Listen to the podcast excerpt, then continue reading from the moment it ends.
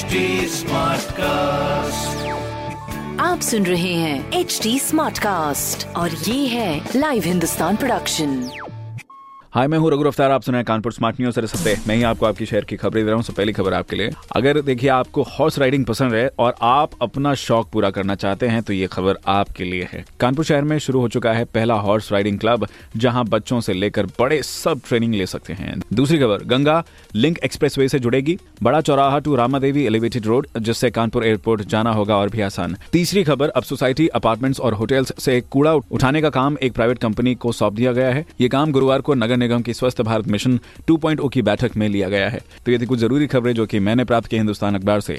आप भी पढ़िए क्षेत्र का नंबर वन अखबार। हिंदुस्तान कोई सवाल हो तो ज़रूर पूछेगा हमारे हैंडल हैं फेसबुक ट्विटर इंस्टाग्राम पर at the rate H T और ऐसी पॉडकास्ट सुनने के लिए log on to W W W dot H T